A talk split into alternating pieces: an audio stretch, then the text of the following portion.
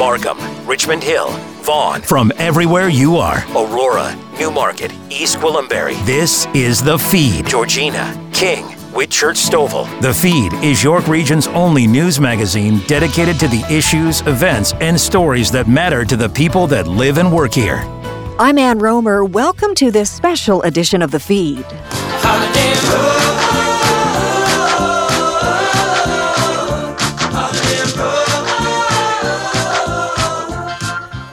The Canada Day weekend is the first of three amazing summer long weekends. The weather is hot, the sun is shining, the sky is blue, and everyone is anxious to hit the road and get this party started.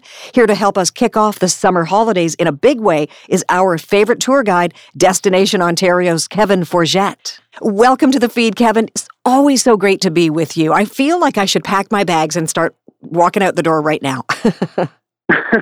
I'm ready to do a road trip with you anytime, man. Oh, so I'm so happy to be on the show and, and happy Canada Day weekend for sure. Yeah, isn't it just the greatest? And we have so much to look forward to. You know, the, the threat and the, the the the cloud that's been over us for the past couple of years, it's beginning to lift, it's beginning to move away. We though are dealing with inflation, higher interest rates, gas prices are high, food prices are high, that's part of inflation.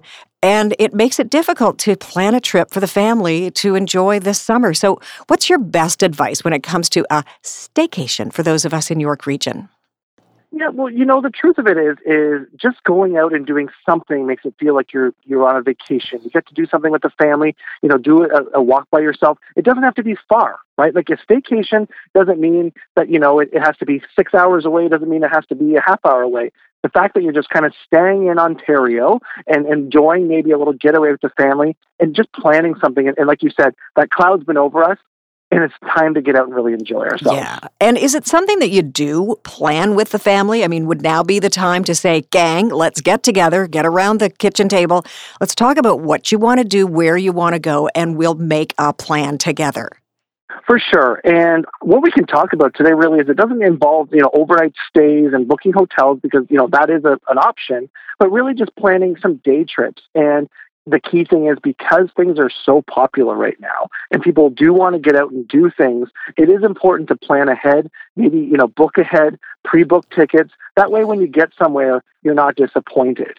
And one of the really kind of key things that I'll talk about, which is really important, is a lot of people plan day trips to a variety of Ontario parks. And what they've done recently is they've launched pre-booking options for days. So before you could book your campsite in advance and guarantee that you had somewhere to stay, but now you can also guarantee that you can get a spot to enjoy the beach just for the day. So there's 33 Ontario parks across the province that you can pre-book five days before you visit. So one of the parks in York Region is Sibbald Point Provincial Park, right on the beautiful shores of Lake Simcoe. Hmm. So that's one of the parks of many parks that you can pre-book in advance. You don't want to drive all the way there, pack up the family, get there and find out that the park's full. So make sure you plan in advance for sure. And if it's close, it's good on gas. And also, an idea is maybe to pack a lunch with you so that you don't have to spend money on food wherever you go.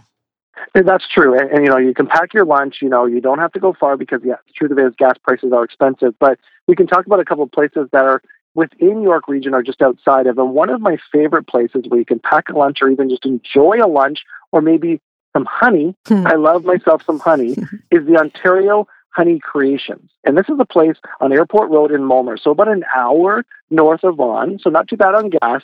You can shop there, get all the lunch and honey stuff that you want. But the big kind of key interactive experience is the beekeeping, up close and personal. You get to actually put the bee suit on, Mm. the whole kit and caboodle, the, the face stuff, the, the, the, the jacket, all of that stuff, and step inside the honey house and get to be part of the harvesting behind the scenes, see how the honey is created from the bees. We all know how important beekeeping is now and keeping our bees alive. But that's sort of an interactive, fun experience for the entire family. Doesn't cost a lot of money. You know, you can enjoy some food there also. And then the payoff after the honey experience is I don't know how this comes hand in hand, but if you go there, you'll find out after you do the bees, you can also see the resident pigs that they have on site there too and rub the pigs' bellies. And, and don't mistake them for a know. member of your family. for sure. oh, it sounds like fun. And you can also, you know, with a little bit of money that you have in your pocket uh, that you may have taken from your piggy bank, you can buy some honey as you say goodbye. And I would think that the prices would be a little bit easier on the pocketbook because it's created right there. For sure, for sure. And if you're looking kind of for just more of like outdoors hiking, you know, biking, fishing, a lot of people want to try fishing and they don't have the gear to do it. There's a place called the Island Lake Conservation Area. This is in Orangeville. Uh, it's part of the Credit Valley Conservation sort of system. So there's a lot of conservation parks. So it's open seven days a week. Um, it's a, it's so hard to describe because there's so much to see and do there. It's about 820 acres located um, like just on the Credit River in Orangeville. And like I talked about, fishing. They rent the fishing gear on site too. So if you want to try it, but you don't have the stuff to do it, you can do that. They've also rent the canoes, the kayaks, but also if you just want to pack a lunch, like we mm-hmm. talked about, and go for a hike, they have an eight kilometer trail that brings you all along Island Lake Conservation Area. So it's at your own pace you know, if depending on how what your mobility issues are, how fast you want to walk, you really just go at your own leisure and enjoy a lunch along the way. And speaking of trails, the the the jewel in the trail crown here in Ontario, the Bruce Trail. Tell me about it, and and has it been changed, upgraded, uh, altered in any way over the years? So they haven't done a ton of trails uh, upgrades, but they, they have upgraded the signage system and the systems that you can do to walk through the trails. The Bruce Trail system is a fantastic system that really allows you to kind of see the different elevations. It, it changes along the way, so that the you know, I, I, it's not a bad thing that it hasn't been updated because the trails are beautiful. Uh, but the, what they have done is updated the, the signage and the systems to be able to walk around. Swimming, and that's what a lot of people want to do at this time of the year. And there are all sorts of options, but are there? I mean, what do we need to know and how do we plan for something like that? So there is swimming options, and so the conservation parks that we talked about, you know, the Ontario parks that we talked about are, are, swimming options. You know, a lot of the pools in all the different municipalities are offering a ton of different swimming programs. So through the, you know, the town of Richmond Hill, the town of Newmarket, Vaughan, York Region, you know, all around Newmarket, Georgina, all of our great uh, regions that we have in York Region are offering more and more summer camps and swimming options. But uh, there's one really neat thing that uh, I found out about. I haven't done it personally myself, but I do have friends that have done it. If you want to try swimming sca- slash scuba diving, Ooh. they actually have that. It's called Scuba 2000. it's on Leslie Street in Richmond Hill, and you learn to scuba dive. It's one of those things that's on a lot of people's bucket list. I know it's on my bucket list, but you go there, you can have uh, practice opportunities. It's a whole tropical dive pool that they have on site so you learn to dive. They'll show you how to do it. They'll give you all the gear to do it. And even for the little ones, so 10 and under, they have what they call the bubble maker course. And it sort of gets them comfortable with being in the water, you know, putting their heads under the water. So it's a little more extreme than maybe some of the public swimming that we're talking about. but if you're looking to actually try scuba diving, you can do that at Scuba 2000.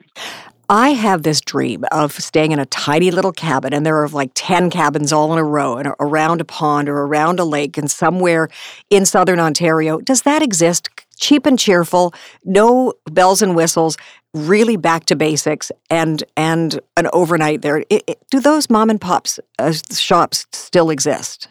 They do exist, and there are so many of them. So yeah, there are the five star resorts that are on some of the big lakes but there are also still, like you said, the cute and very, you know, cozy, quaint uh, cottages and cabins uh, right across Ontario. So there are places. There's one that just opened up that has two little cottages. It's called the Muskoka Beer Spa, and uh, it's it just the best way to describe it is it's just south of Bala in a little town called Torrance, and so similar to the little cottages and cabins that you're talking about, where you know they've got the rustic wood on the walls, they've got the pools for you to enjoy outside. There's a little lake to be able to enjoy.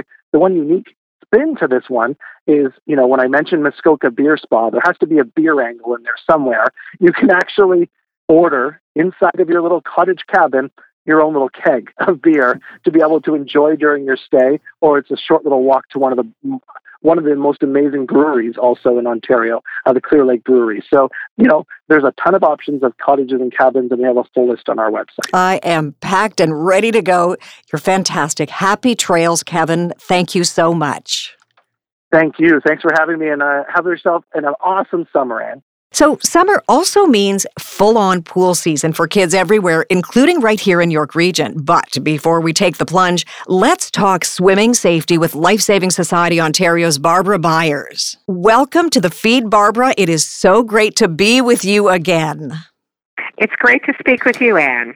So it's swimming season, it's pool and lake and river swimming for all ages, but we focus on children at this point, and particularly over this long Canada Day weekend. Drowning is the second leading cause of injury related death in children under 10 here in Canada. How do we handle a stat like that? Well, uh, Summer is our happy time in Canada, and one of the things we love to do is to go swimming and be around the water. But it's so important, especially with children, to really understand and to be on guard with our own children to make sure they're safe and to make sure our attention is focused on their safety whenever they could possibly be near water. Does it make any sense that a child can be allowed to swim without having had swimming lessons? No. Um, learning to swim is a skill where you need some instruction. You need to learn. And the best way to learn is to have your children in swimming lessons. You can even start as a with a toddler in parent and taught lessons, and then from that put them in lessons so they can learn the skills, and learn the breathing, and they can learn the the best mechanics. It's so important in our country with so much fresh water around us, more than any other country in the world and all of the pools we have as well. How important is it that the caregiver, the parent, the grandparent, the sibling knows how to swim? Um, it's really ideal if the parent and the caregiver knows how to swim. But if, if they are a non-swimmer, what I always recommend is when they take them swimming, they go to a place where lifeguards are, are supervising, such as a, a public pool or some of the beaches have lifeguards as well. And then your role as the parent is to watch your child, and if they get into difficulty, you can alert the lifeguard as well. But um, even better, as a parent or caregiver, take lessons yourself. It's never too late. There are lessons at municipal pools for adults taught by instructors who are used to teaching adults. It can help provide the basics as well. It's never too late to learn. What about the efficacy of flotation devices like water wings? Is that just kind of a band aid solution? Well, Actually, very simply, water wings are toys mm. and life jackets are a safety device. So, water wings, which uh, for people who don't know what they are, those little floaty things you can slip on the arms of a child. They blow up, so and they slip on. A couple of things. They can fall off very easily because if the air is out of them, they can slip off. A hole can get in them very easily. And the biggest concern about uh, water wings is that when a child sort of falls in the water with the water wings on, their arms are floating but they're not their airway is not out of the water. It's most important when you are in the water to make sure you can breathe correctly if you're swimming. And if you are a non-swimmer, you need to keep your airway out of the water. So if you contrast that um, water wing, which is a toy, with a life jacket, the difference with a life jacket, of course, is bigger, but it also has the flotation in the front to ensure their airway is out of the water. And that is the most important thing. So you think of a life saving a life jacket as an extra layer of protection for non swimmers, especially for young children. So if you're at the beach, you're at the pool, you're at a campsite, you put that life jacket on, and if for some reason you've lost sight of them for a minute and they fall in, that life, life jacket will ensure their airways out of the water. How do you know someone is drowning? What are the signs when it comes to this often silent killer? Well, that's the point, Anne. You you hit right on there on the button. It's silent. Many people think back to movies where they see someone waving their arms in the air and going, "Help! Help! I'm drowning." Well, that's that's Hollywood. That's the movies. The reality is, when a person is drowning, their airway fills with water and they can't speak, and it can happen very, very quickly, 20 seconds. So it's silent and it's very, very fast. So, because of all of that, you're not going to hear them and you're not going to see them. You need to have your eyes on them all the time, and you can see if they're getting into difficulty. If you have something else, like a phone, or you're distracted by talking to someone, you may miss seeing that transition from someone happily in the water to someone drowning. It probably would be a, a, good idea to know CPR and other aspects of first aid, particularly if you are the pool owner, the homeowner with a pool in the backyard and lots of kids are coming over. How else can you, as the pool owner, as the invitations fly out to all the gang, how do you make that situation safe for the children? Well, first to your point, it's never too late to learn CPR and first aid, and actually, you don't even have to get in the water. So you can sign up for a course, and especially if you have a pool. And to your point, you should have that training. The next thing to keep in mind is when you're having, say, a pool party, or having people over, is you want to control and restrict access to the water, especially for these toddlers. So you want to make sure when any of those toddlers are in the water that a parent or caregiver is with them. And I recommend with with children under the age of five, you have a one to one ratio. So for each each young child, you have one person watching them. In fact, they're on guard and they're watching the child. Because if you have two or three under your care, you know, of course, your attention is diverted. So really make sure that no one is in the pool area till you know they're there, and you're you're the boss of your pool. So you designate and say, look, you know, you need to watch this child, you need to watch that child, and if you have to go in and do something, you have to go in the house, you have to use the bathroom or something, then you designate someone else to take your your role. You need to devote 100% of your attention um, on the children that are in the water and to uh, watch them carefully for any changes in their behavior. And is there anything that you can say to your child? This is the fun time for them. School's out and summer is fully underway. You don't want to scare them out of the water. You want them to be comfortable in the water. So, how do you approach that verbally with your child in terms of giving them safety advice, but also letting them know that water is one of the best and most joyful things in life? Well, I think you know, as parents, we often start with the bath with our our babies mm. and our little toddlers, and we make it so much fun. And we they love most little children love having a bath, and so um, what they do is they sort of take that love to a pool, to a beach. So, in fact, most children are kind of fearless around the water because they've got that almost magnetic attraction to the water, which is good. So I always rec- recommend is to start your children in parent and talk classes if you can to get them used to it, to make it a really fun experience. Of course, the water's colder in a pool than the bathtub. That's super uh, important for them to get used to. And you can learn safety information as well. And you don't want to terrify them um, when they're near the water. Say, don't go near that water, you'll drown.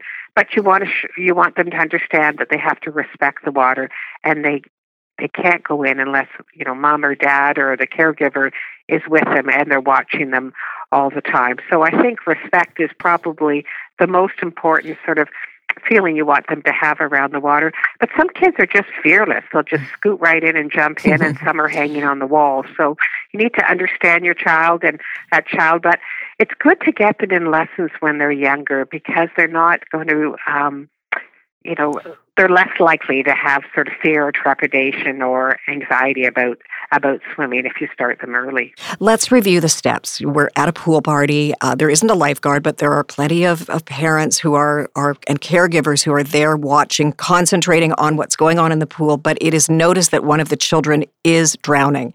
What do you do? Well, first of all, you want to clear the pool. Um, I would have someone call 911 right away because you don't know how long that has happened, and get uh, get everyone out of the pool, get the emergency um, response coming, and then uh, take them out and turn their face out of the water so their airway is out of the water.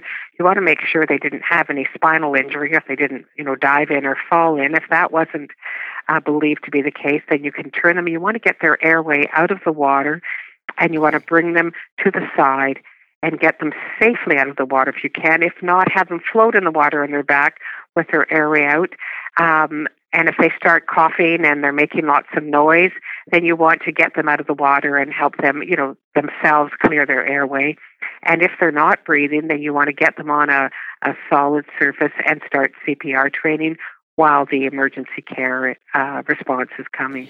And I hate to ask this question, but I'm going to. How long before death sets in? Well, it really depends. I mean, some people, um, especially children, have have more resilience, and if their airway has been blocked for a little while, it can be um, uh, it can be dislodged, and they can be just fine. So usually, children are more resilient than adults. But say you had a close call at a pool. Say the child was in and then when you turn them over, you you heard them coughing and so on. It's always good to have them checked out at the hospital. You want to make sure that the airway is clear and there isn't any water you know, down their um, pathway to their lungs. You want to make sure they're fine. So um, it really does depend, but time is so important. So that's why call uh, 911 right away and so they can the response can be there as quickly as possible. It's preventable. I mean, this is what we're talking about now. It, it can be prevented with with precautions and with training and with uh, with with commitment to caring and looking after your child, but also the child's commitment to staying safe. It's a lot of responsibility, but it's so much fun being in the water. Let's move from the pool to the beach to the riverside, to the pond side. What are the, your best safety tips? And I guess I'm looking at beaches that may not have lifeguards. I know that there's a shortage of lifeguards right, right now in Ontario, uh, but there may not be lifeguards on duty. So, how do we keep our kids safe? Well, I think you know the overarching view is to um, look each year with fresh eyes about your child. So, you know, start with you had a baby last summer, a six month old baby. Now that baby is 18 months that's a completely different experience with your child near the water if you're at the beach or at a campsite or at a cottage or something. So that little child is now very mobile and running to the water. So you have to sort of think every season, what are the age of my kids?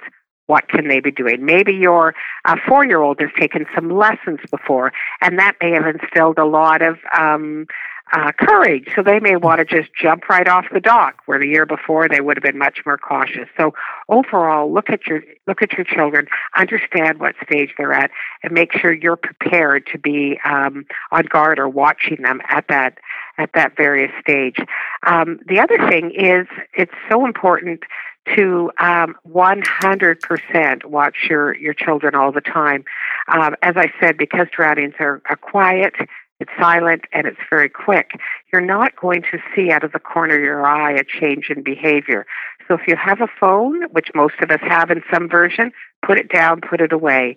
Uh, don't put your book away. Watch your child 100%. And maybe your kids are older. Maybe they're 8 and 10. They know how to swim. And maybe you think, okay, I'll just hang out here, but I don't need to watch them. Well, you do actually, because the transition of someone happily swimming in the water and say your eight year old child being a good little swimmer to getting in trouble is so silent. Unless you're watching, you're not going to see that. So lifeguards watch for the eyes. They watch people swimming. And if mm. someone is horizontal and moving along and all of a sudden they go more vertical and they're bobbing up and down, they look and they look at the eyes and they say, okay, there's a problem.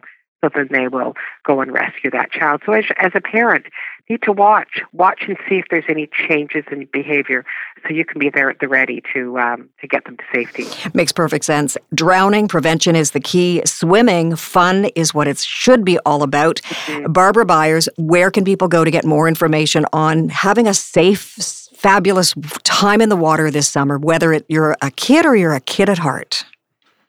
Well, you can go to our website, which is lifesavingsociety.com, and there's all kinds of information about swimming safety and programs and training. And uh, this is our happy time of year, hmm. so we want everyone to be safe and have lots of fun in the water. Barbara, thanks for joining us on the feed. You're welcome. Thank you, Anne. From the water to the roads, Kevin Frankish is next with a strong message from the CAA. Oh, distracted driving. Um, it is something we all loathe and we get mad when we see someone else doing it. But come on, folks. You do it too, don't you? I do it. it, it it's all different degrees. Teresa Di Felice is uh, joining me for our uh, chat, our semi regular chats, which I'm really enjoying, Teresa. Me too. Teresa is from the uh, CAA, and I'm very passionate about driving uh, and and trying to make the roads safer. Uh, and today we're going to be talking about distracted driving. And I think the first thing that that we have to get to is, is you've done surveys. You're doing another survey right now about distracted driving. What are people getting wrong about what distracted driving really is? Thanks, Kevin. I think the issue is that people focus on technology that it's mobile devices uh, that they're they're seem to be worried about the most. And yet, there are so many other things that are distracting us when we drive that we're not putting any stock in that. We're focused on the mobile device. And meanwhile, what we're seeing and what we think are two different things.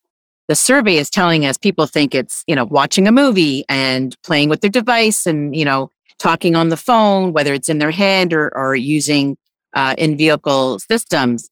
But when you ask what they're actually seeing on the roads, yes, they're seeing some people with, you know, less so with uh, phones in their hands now, but they're seeing people being distracted by gawking at a traffic situation, maybe a collision that they're passing by, um, or eating and drinking. Um, you know, those are really the most common things that people are seeing.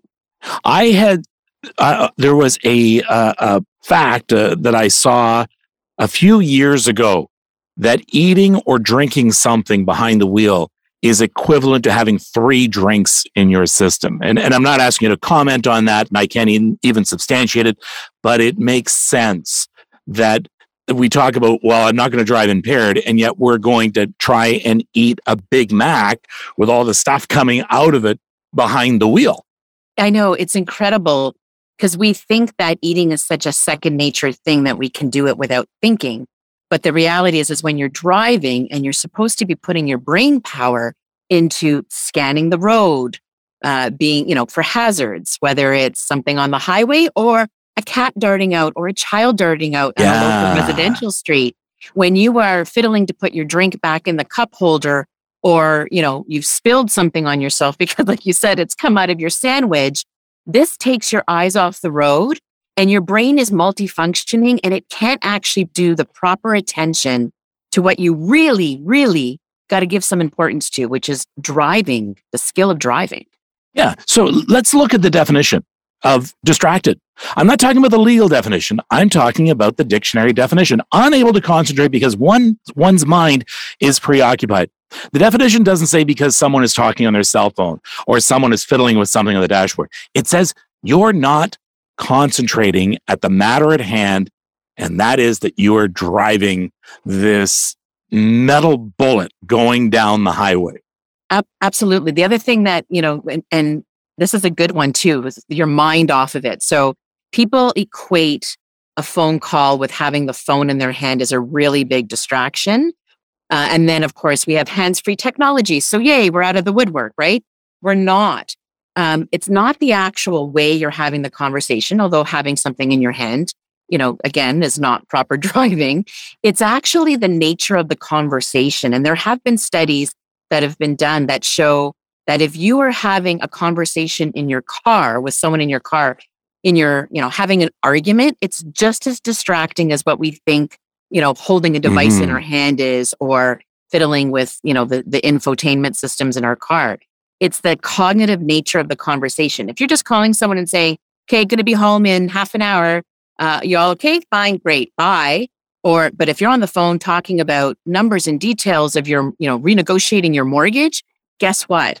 The cognitive need in having those in depth conversations is taking you and distracting you from the task of driving. Don't have them in your car. Try not to have arguments yeah. in your car um, because that is actually taking your mind off the road. And let's talk about, uh, you know, we talk about sometimes uh, people think of distracted driving as, oh, well, you don't need to listen to music. You don't need to have that phone call. But there is something you need to do, and that is adjust the heat and the, the temperature in your car. And time was that you flicked the fan switch and you adjusted the temperature, and that was it. Now you've got these computer consoles. And so it's got, you've got to say, okay, I've got to select climate. Okay, now I got to select fan speed. Uh, now I got to select temperature, and and and now it's demanding a lot more concentration, a lot more cognitive skills, and so even things that are necessary can take our concentration away. I'm glad you brought up consoles in the car because you know a lot more cars are being built with bigger display systems, connected apps. Uh, so you can bring your Spotify playlists into your car in a much easier fashion. You could even go on your social media channels. You could link into uh, TV shows and videos, and that's another concern. Um, but you know, people did say that they recognize that these these bigger screens, these consoles, do raise the distraction element inside the vehicle. But but most people really like them and they don't want to see them go. Mm-hmm. And so car build car manufacturers are going to keep making what consumers want. Um, you know, so there is some advantage to having bigger scenes, uh, you know, screens to navigate.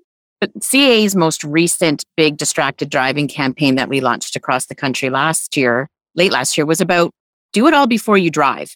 Set your GPS, set your playlist, uh, you know, tell whoever it is that you're coming before you get behind the wheel.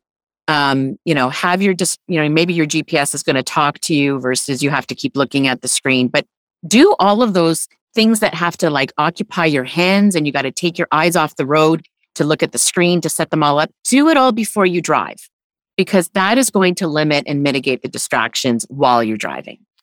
Because you can turn away literally, and uh, you know what? I only turned away for three seconds.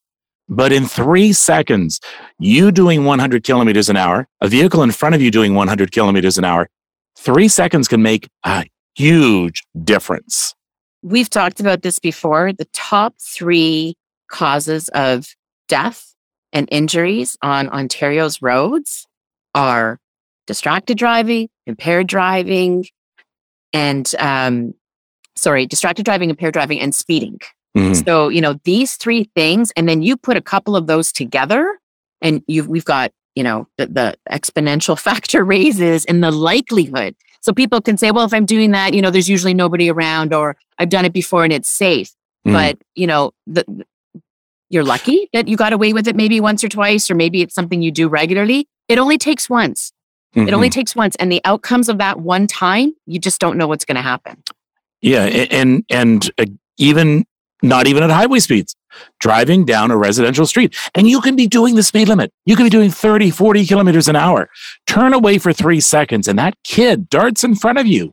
Yeah. You know, and you can't get that back. You can't, you can't take that back. Yeah. And, and in our survey that we conducted uh, this year, it was one in 10 people, like 11% actually, have been involved in a vehicle collision caused by distracted driving.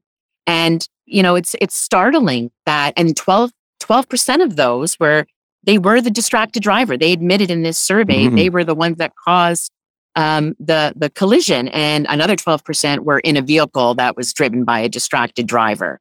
So it's happening on our roadway, where roadways. Maybe you're not hearing it every day. Uh, I'm hoping we don't need to get to the point where people are hearing it every day, um, and that we can have conversations like this that highlight the importance of it and so that people take their own action into their own hands to mitigate it. We're now getting into the summer driving season. I, I really want to bring up drinking and driving, impaired driving. And when I say impaired driving, I'm talking about getting high as well.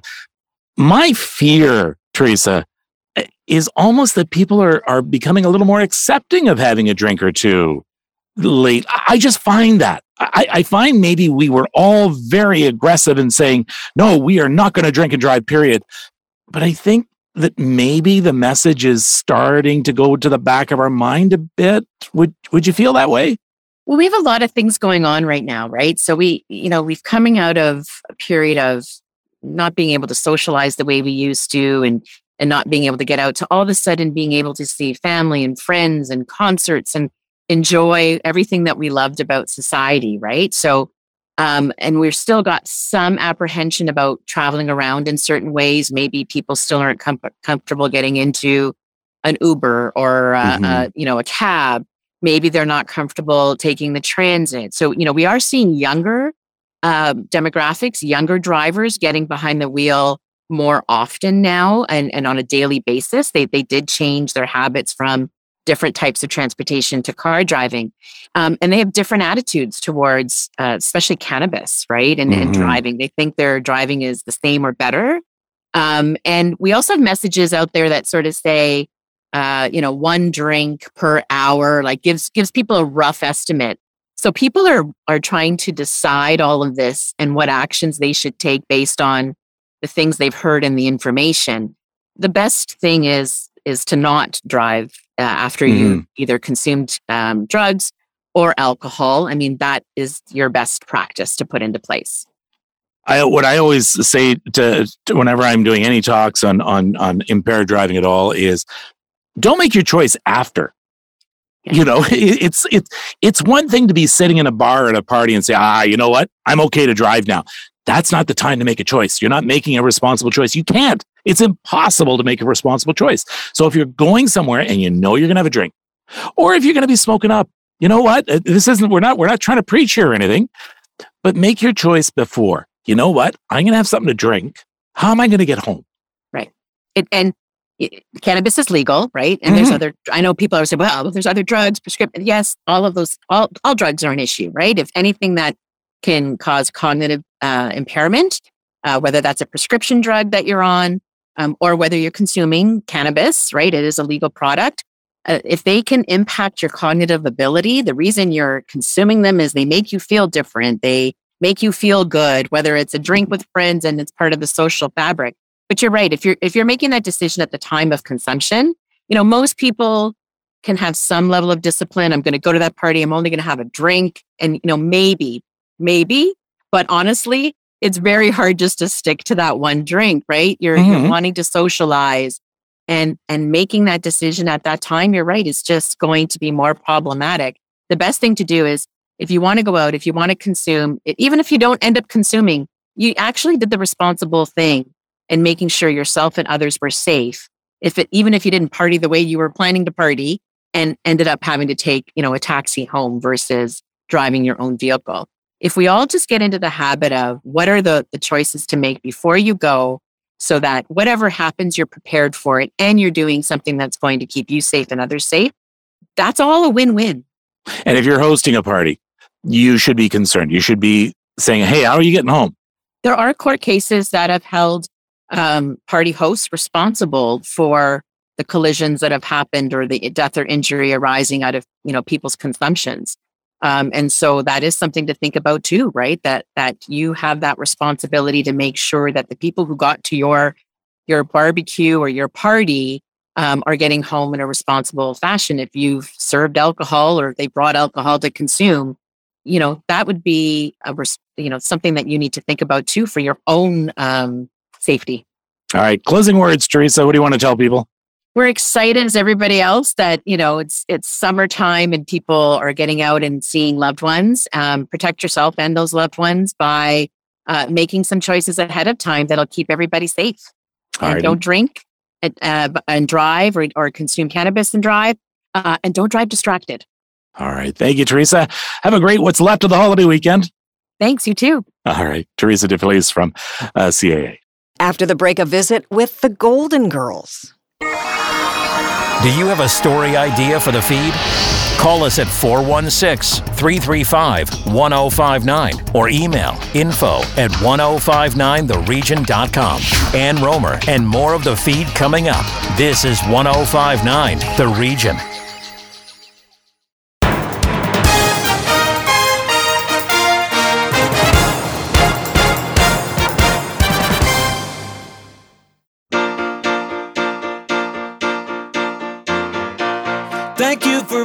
been friend.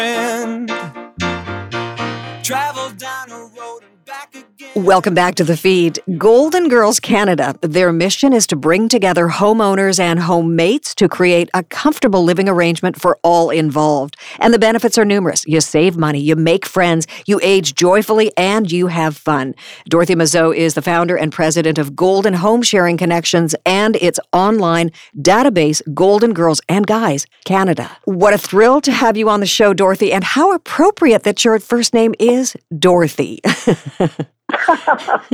There's no place like home. Oh, oh but the other, it, one of the leading ladies uh, on Golden Girls was Dorothy Zbornak. So I love that. I love that connection. So, so let's let's talk about Golden Girls Canada. Really, golden home sharing connections.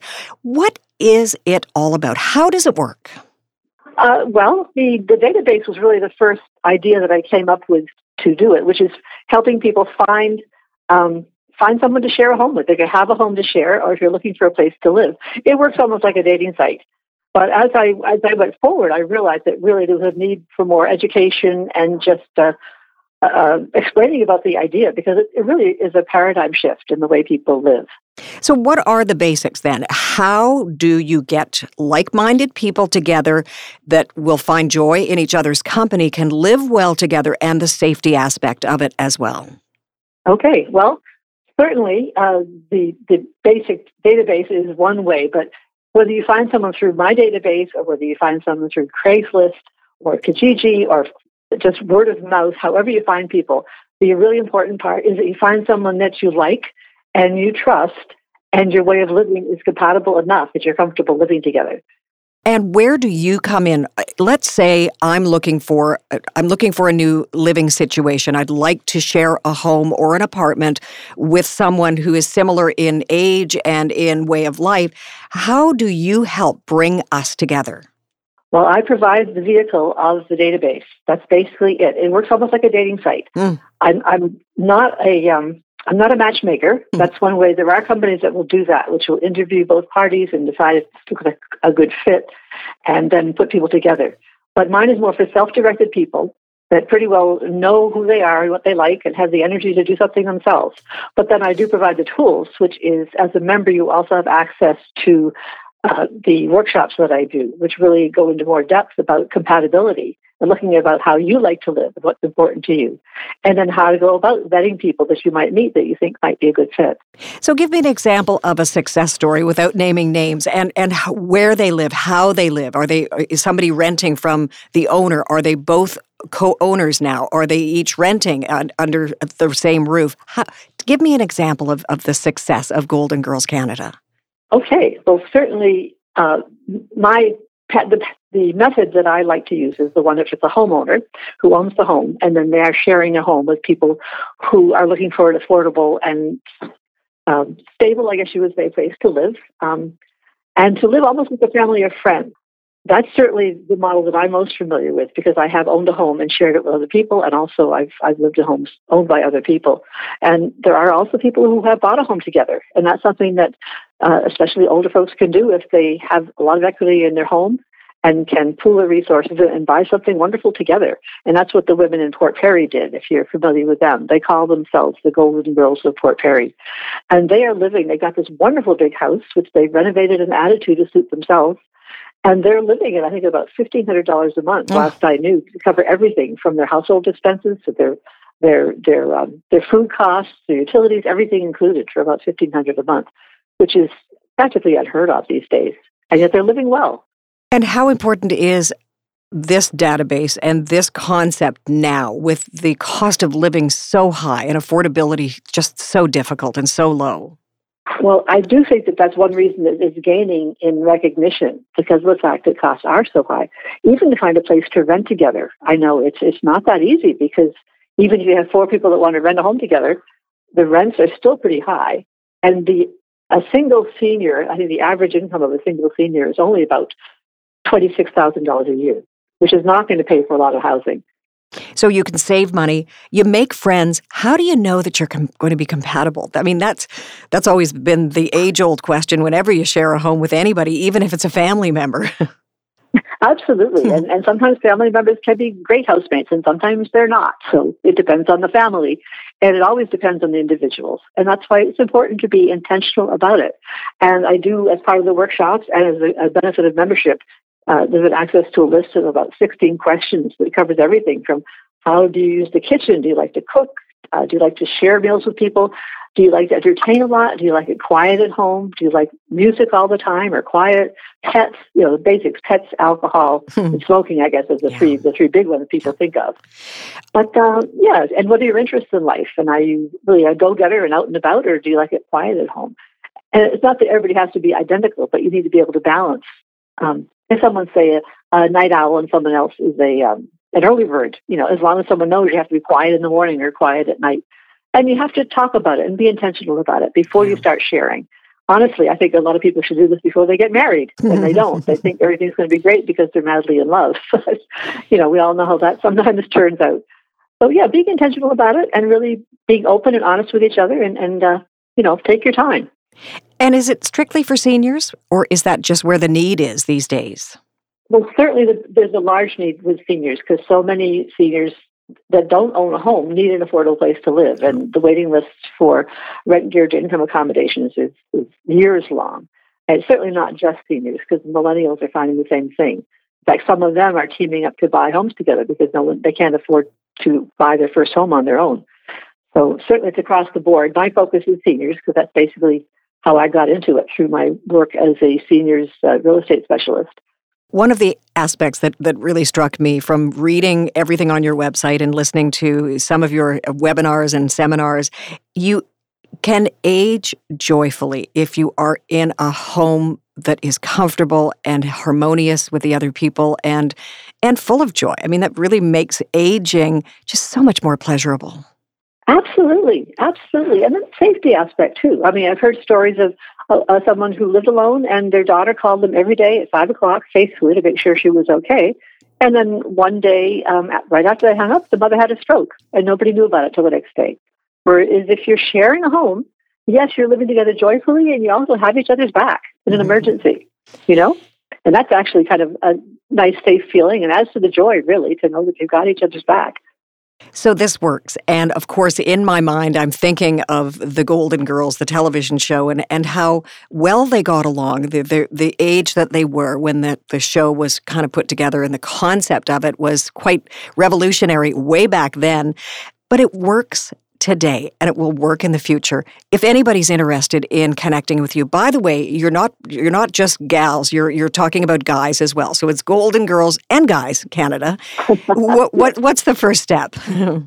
well, they can certainly send me an email at hello at goldengirlscanada.ca if they wish, or they can call me at uh, 416 550 4015. And there's lots of information on the website as well, which is goldenhomesharingconnections.ca. Mm-hmm. I just want to say thank you for being a friend, Dorothy Mazeau. Thank you. Well, thank you so much. When we come back, a new report on body checking in youth hockey. Follow us on Twitter at 1059 The Region. Ann Rohmer and more of the feed after the break. This is 1059 The Region.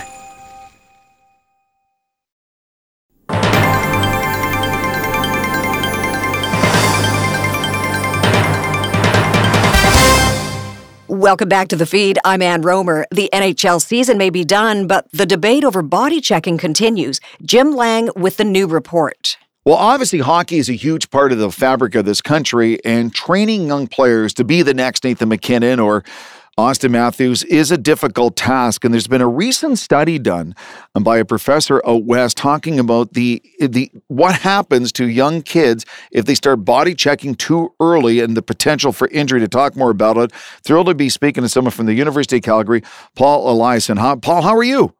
I'm doing well. How are you? Good. This is. I mean, I, I'm fascinated by this story because I was always taught that it's an important skill not just to hit, but to learn how to take a hit to protect yourself. How did your information, your research, your knowledge going through this process changed a lot of people's attitudes about that old way of thinking? Yeah, so we have really strong evidence that if you disallow body checking in youth ice hockey, you're going to reduce rates of injury, you're going to reduce rates of concussion specifically. I mean, we've shown that um, through the national policy change uh, by Hockey Canada, uh, which raised body checking from the U13 to the U15 age group. We showed significant reductions of injury and concussions um, after that policy change. And then even regionally and, and locally, some associations um, at the U15 and U18 age groups have disallowed body checking at some non-elite levels of play. And once again, we've shown that that'll significantly reduce uh, your injury and concussions. Now, like you said, there are still some people in the hockey community that think that, well, body checking should be introduced earlier because that experience with body checking will help protect them from injuries and concussions when they get older and play in the older age groups where body checking is allowed in games. That's what we wanted to look at is that uh, the body checking experience and injury um, at the U18 age group. Hmm. And now, now, now, here's what I think when I think about that kids 13 and 14 are jacked up in testosterone, get really wound up playing hockey. But I always think about their upper necks, their shoulders, their traps. Uh, it's they're so skinny, their head just flops around. How much of that is a factor that physically they're just not developed yet enough to take or give hits? Yeah, so we um, we adjust for many covariates in our analysis, um, weight being one of them, because that's uh, obviously indicative of a player's part of it's indicative of a player's size.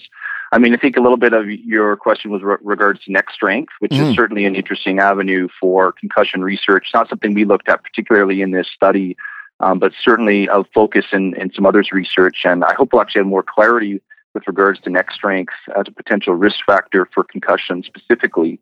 Um, we have a, a, a consensus statement coming up in October where all the world experts in concussion are going to get together and kind of inform the, the next um, best evidence uh, and, and treatment for concussions. So well, we'll learn a bit more there. Well, Paul, I mean, you know what hockey's like. Uh, trying to change attitudes and maybe change ways of people's thinking isn't easy. Oh, how has this been received in the hockey community when you uh, released this study, this in depth study that you spent so long looking into? Yeah, so I mean, we're, we're very fortunate that we work very closely with our um, community partners, or hockey association. So this was research was done in partnership with Hockey Canada, with All Hockey Alberta, British Columbia, um, and uh, and the minor associations as well, so including Hockey Edmonton, Hockey Calgary, and because I mean they want to make evidence informed decisions, so they're they're making best policy choices, and and also so that if they ever make a decision and the hockey community um, will ask them about well why are you doing this, they can show them the evidence. Say well this is this is why we're making our choices, and uh, and yeah, so it's it's backed up with evidence.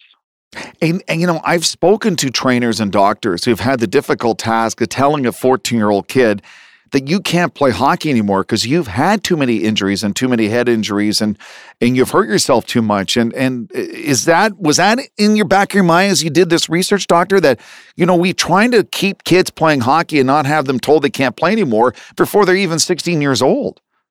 Yeah, exactly. So we're trying to eh, prevent injuries, keep kids playing the game um, longer and, and keep them physically active for longer as well. It's important uh, consideration as well.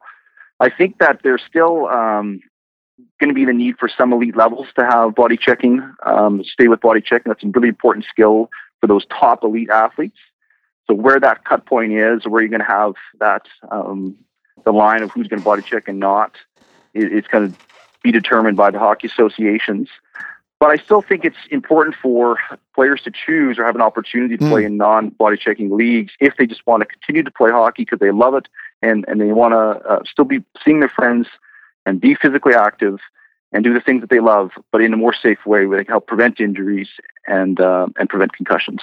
I think that's a, a very interesting point you brought up, and, and and I think about my wife and I. We have uh, girls in their late teens, and we were surprised. I mean, I, you know, I got married later in life, and I was like, wait a sec, these 13 year old boys look huge. I don't remember being that big at that age. And you talked about weight, and I wonder if some kids, maybe who are uh, maturing physically at a slower rate or are not as big as some of the other kids, would feel safer because they're not as big as some of the other 13, 14 year old boys playing in that kind of league. Yeah, exactly. Um, so, again, it's it's giving them an opportunity to um, play in a non-body checking league if they want. Um, it's also you bring up a point of um, kind of body checking skill development, which I think is a, a, very big opportunity for for further research, but also a very important um, area that Hockey Canada is, is, really trying to work with um, coaches to try and further develop those skills, um, whether whether you're big or small, really to to um, properly give and give and receive a body check, and it can be very tricky, right? Like you mentioned, when you have um, at some of these ages, um, some of these players are very different sizes, so just trying to do that in a really safe manner. You know, Paul, and I think about Alberta's very own Cale Makar, who's one of the top three or four players on the planet right now after the playoffs a year he's had. And he's got a real ability because of his foot speed, because of his body angles. He hits players, but he's not sending them over the boards. He's knocking them off the puck. And I think that's also something Hockey Canada and coaching levels have to teach that you're not trying to be a guided missile on skates. You're just trying to knock the player off the puck so you can gain possession. Exactly. So, I mean, you got to remember that body checking is the last step in um, in the process of of, um, uh, of, body contact. So if you go back to review Hockey Canada's um, four step ban or whatever, you can teach body angling really early, right? And it's yes. important to me that body contact is incorporated to, to younger leagues. But really, like you said, you don't need to um, really go out and injure a player just to separate the puck. Um, I guess, you know, once upon a time, I remember growing up in the 70s and 80s. I, I don't remember my parents being overly concerned about us getting hurt. Have we changed as a society, or are we just more educated that, hey, if we don't take some steps now and start thinking about research like you've just done, we could have a lot of teenage kids with head injuries that were preventable? Yeah, we've come a long way. I mean, 10 years ago, when some of the first work uh, led by Dr. Carolyn Emery out of the University of Calgary, first showed that um, you know rates of injury and concussion specifically were four times higher if you played in a body checking league versus a non-body checking league, and maybe we should we should uh, think about raising the age of body checking to help prevent injuries. I mean, that, that was very contentious ten years ago. People thought we were going to ruin the game, players weren't going to develop, and Canada was no longer going to be a, a superpower in hockey. Um, so I think we've come a long way. We've shown that hey, you know what? It's okay to focus on skill development a little bit longer. Have kids playing. Um, playing in a safer game, so they're not getting injured as much. And again, they can kind of set them up for, for more skill development. And hey, look, I mean, we still got a lot of great hockey, Canadian hockey players playing in the NHL today. And I and I think in the big picture for Hockey Canada, there's so many kids now who are playing basketball and soccer and uh, different sports because a it's cheaper b it's safer and if we can show kids in canada the young boys and girls across the nation that there's a safe way to play this sport and be a part of it i think that will help hockey in the long run Absolutely. Like you said, we're, we're trying to keep kids safe um, and keep them active, keep them in the game longer. Um, because ultimately, if kids love hockey, they want to play hockey, right? It's not if they find other sports, that's great too, but um, they want to play the sports that they want to play. Uh, doctor, obviously, this is a big part of your postdoctoral associate with the University of Calgary. So, a- after such an, an immense study, what's next for you? Oh, so that's, that's the trouble with research. You you always finish one study and you're on to the next one. So we have lots more work um, trying to identify more risk factors for injury. Um, look at body checking skill development, like I highlighted, is, is a great future opportunity. I think we have um, a lot of work to do in women's mm. hockey. I think mm-hmm. Um, so. We did include females that played in in boys leagues that played in body checking in our study. Uh, but looking at um, female-only leagues that, despite having a rule that they don't play with body checking, still have very high rates of injury and concussions. So I think that's another great opportunity for future work. It's fascinating work, and it's it's a, it's a good opportunity for Canadians of all levels, house league, rep hockey, people involved in Hockey Canada, or just fans to take a look at the sport and how we can make it better. Uh, thank you so much for you and your research. Uh, it's really opened a lot of eyes. Uh, much appreciated. Thanks much for having me on. If you missed any part of our show, please go to 1059theregion.com or wherever you get your favorite podcasts, including Apple Podcasts, Spotify, Google Podcasts, Amazon Music, and Audible. I'm Ann Rohmer. Thank you for listening.